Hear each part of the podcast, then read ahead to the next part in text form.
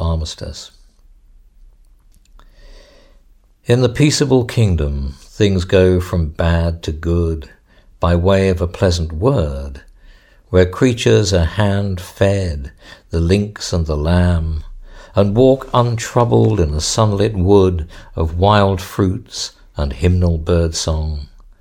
where children are led daily to the sea of harmony, and go as one head first to sound in a boundless green, where everyone is blood brother to someone,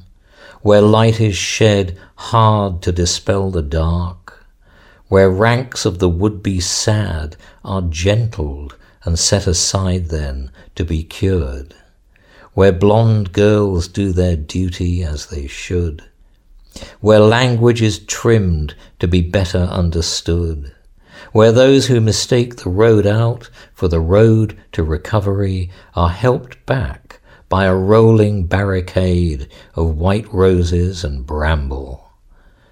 where fire and flood creep to meet and bond along the seam,